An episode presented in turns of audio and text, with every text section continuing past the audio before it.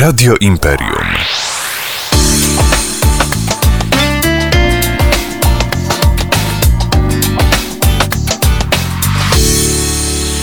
Jeszcze więcej Gliwic. Dzień dobry, pani Agnieszko. Jest z nami pani Agnieszka Tobota. Dzień dobry, witam Państwa bardzo serdecznie. Prezes Fundacji Art. Pani Agnieszko, z uwagi na Państwa działalność, dzisiaj kontynuując temat z poranka w Radiu Imperium, chcieliśmy porozmawiać o tym, czy pandemia miała wpływ na przemoc rodzinną, przemoc domową i generalnie jak pandemia wpłynęła wedle Pani opinii na relacje rodzinne, no bo ludzie spotykają się na zewnątrz, czyli poza domem coraz rzadziej. Miejmy nadzieję, że teraz się to zmieni, no ale jeśli były lockdowny, no to wiadomo, że spędzali tego czasu no niewspółmiernie więcej niż miało to kiedykolwiek chyba miejsce, prawda, w ostatniej historii. No to z pewnością tak, ma pan tutaj rację, natomiast ja bym tak troszkę przewrotnie chciała spojrzeć inaczej, nie przemocowo na tą pandemię, bo z każdej strony rzeczywiście tutaj mamy takie negatywne przekazy, że to jest źle, tam to jest źle, poziom edukacji, relacje i tak dalej. Natomiast spójrzmy na taką zdrową, nazwijmy to, rodzinę, która jest zamknięta. Marzec zeszłego roku i jednak jako dorośli, którzy dbamy o tą swoją rodzinę, zabezpieczamy te relacje, urywamy z tego naszego dnia pracy 2 minuty w gry, 3 minuty na wspólne gotowanie, obejrzenie wspólnego filmu i bez wątpienia też spróbujmy odczarować to, że stało się też coś dobrego. Spędzaliśmy więcej czasu razem, nauczyliśmy się ze sobą kłócić, nauczyliśmy wymieniać zdania, nauczyliśmy się być ze sobą, nie było tej trudnej ciszy, a jak była, to była do zniesienia i bez wątpienia trzeba o tych pozytywach też mówić, bo one były, nie możemy tak czarować wszystkiego tylko czarnym kolorem, który oczywiście też bardzo mocno uwydatnił się w czasach pandemii, bo w tej zdrowej, tak mówię w cudzysłowie oczywiście, bo mówimy w dużym skrócie, mamy niewiele czasu, pojawił się ten czarny kolor w tej, nazwijmy to, niezdrowej rodzinie, gdzie konflikty, gdzie trudności od dłuższego czasu ganiały po ścianach. Mogę tak powiedzieć w przenośni, drodzy Państwo. I trochę unikaliśmy tego. Graliśmy w ping-ponga z tymi naszymi problemami i okazuje się, że w momencie, kiedy zostaliśmy zamknięci z nimi, no to rzeczywiście one urosły do rangi problemu. W naszej fundacji odnotowaliśmy wzrost problemów rodzinnych o 150%. To jest porażający wynik. No byliśmy przerażeni. Tak, byliśmy tym przerażeni, bo to też są środki, które są potrzebne większe, to są potrzebni specjaliści, to jest potrzebny elastyczny grafik. Próbowaliśmy na bieżąco reagować.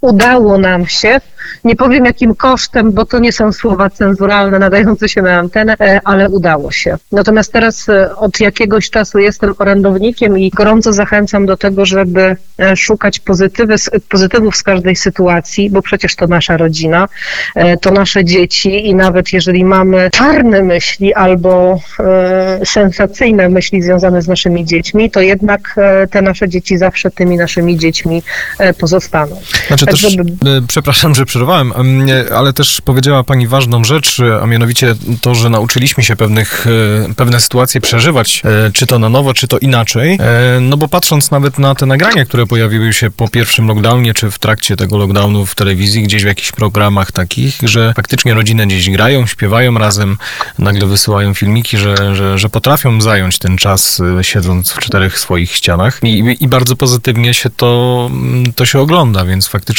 też trzeba patrzeć przez pryzmat tych rzeczy wartości dodanych, prawda? Nie tylko przez te czarne rzeczy. Tak, my mamy taką tendencję jako Polacy, że wyolbrzymiamy problemy, nie wyolbrzymiamy szczęścia. Ja dzisiaj, drodzy Państwo, namawiam do tego, żeby wyolbrzymiać dobre rzeczy, które się dzieją w naszym życiu, żeby wyolbrzymiać te małe szczęścia, które spotykamy każdego dnia. I dziś, panie redaktorze, drodzy Państwo, nasze gabinety też miały, jak to się mówi, czerwone uszy od problemów, które w nich słyszeliśmy. Niemniej jednak proste pytania. Kto Panią ubrał dzisiaj? Sama. Kto zrobił Pani herbaty? Sama. Kto Panią tutaj przyprowadził? Sama. Ja mówię, proszę zobaczyć, to jest ogromny zasób. Proszę sobie teraz wyobrazić, że musiałaby być Pani uzależniona od drugiej osoby, która to wszystko za Panią zrobi. I to jest ogromny dyskomfort. Można z tym żyć, ale jest to ogromny dyskomfort. Nie jesteśmy w stanie podziękować za to, że właśnie wstaliśmy sami, że jesteśmy samowystarczalni, ale szukamy tych negatywów, szukamy tych sytuacji, które jednak pokażą, że jesteśmy w tak ciężkiej sytuacji, tak nam źle. Oczywiście pewnie tak jest, ale szukajmy rozwiązań. Nie generujmy problemów, a szukajmy rozwiązań.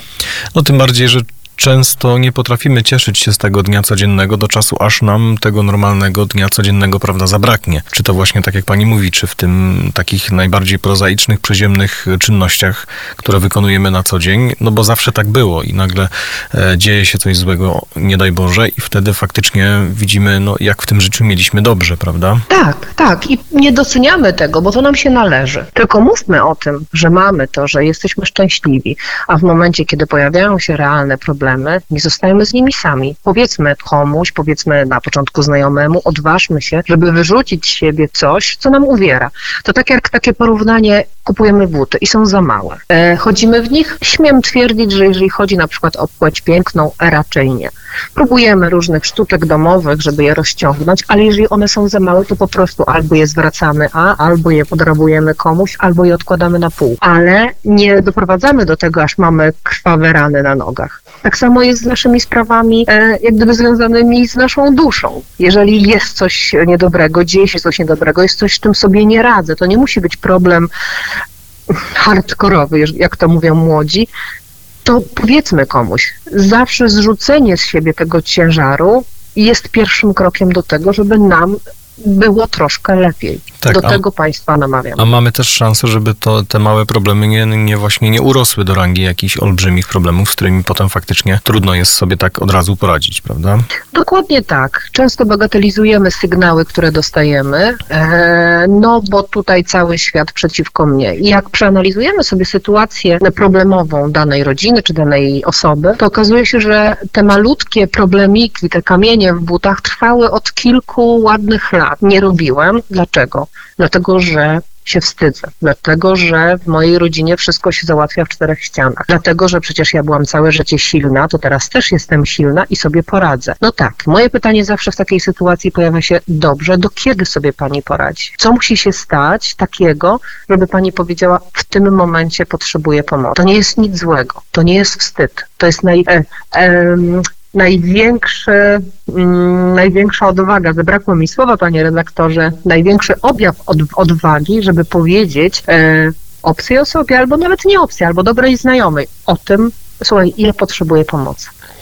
Dokładnie. I często też jest tak, że no, niestety obcym osobom jest dużo prościej powiedzieć niż właśnie naszym bliskim. No i tutaj z pomocą przychodzicie państwo jako to miejsce, o którym rozmawialiśmy też w zeszłym tygodniu, a mianowicie klubokawiarnia rodzinna, która też no, trochę, no, nie chciałbym powiedzieć zastępuje dom, ale też wprawia takie wrażenie osób, które do niej przychodzą, że faktycznie mogą się tak ciepło poczuć, że no, można się tam otworzyć, prawda, ze swoimi problemami. Taka jest intencja jak gdyby wszystkich miejsc pomocowych, no oczywiście naszej klubokawiarni również, że ktoś musi poczuć się w tym miejscu dobrze, bo jeżeli poczuje się dobrze, nie będzie czuł się oceniany, nie będzie czuł się obserwowany, tylko po prostu poczuje się jak u dobrego znajomego na kawie, to wtedy będzie miał większą odwagę do tego, żeby zacząć mówić. I to się często nie wydarza się, dzisiaj ktoś przyjdzie na kawę i dzisiaj powie o wszystkich swoich problemach. Czasem to jest proces, a czasem jest tak, że ktoś przyjdzie i poczuje to coś, tą więź bardzo silną z miejscem, z osobami, że powie o tym od razu. Także tutaj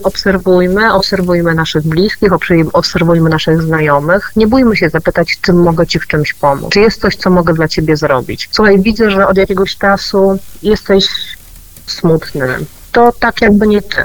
Czy jest coś, w czym mogę ci pomóc?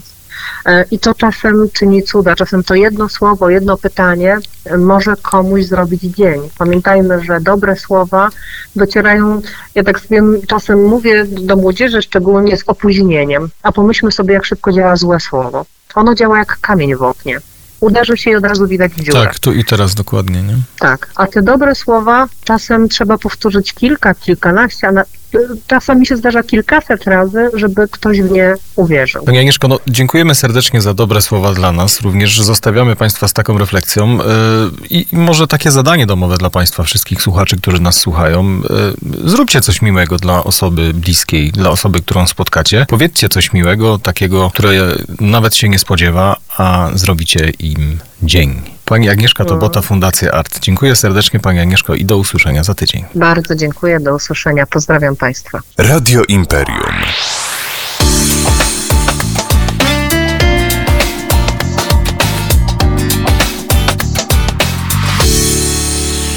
Jeszcze więcej Gliwic.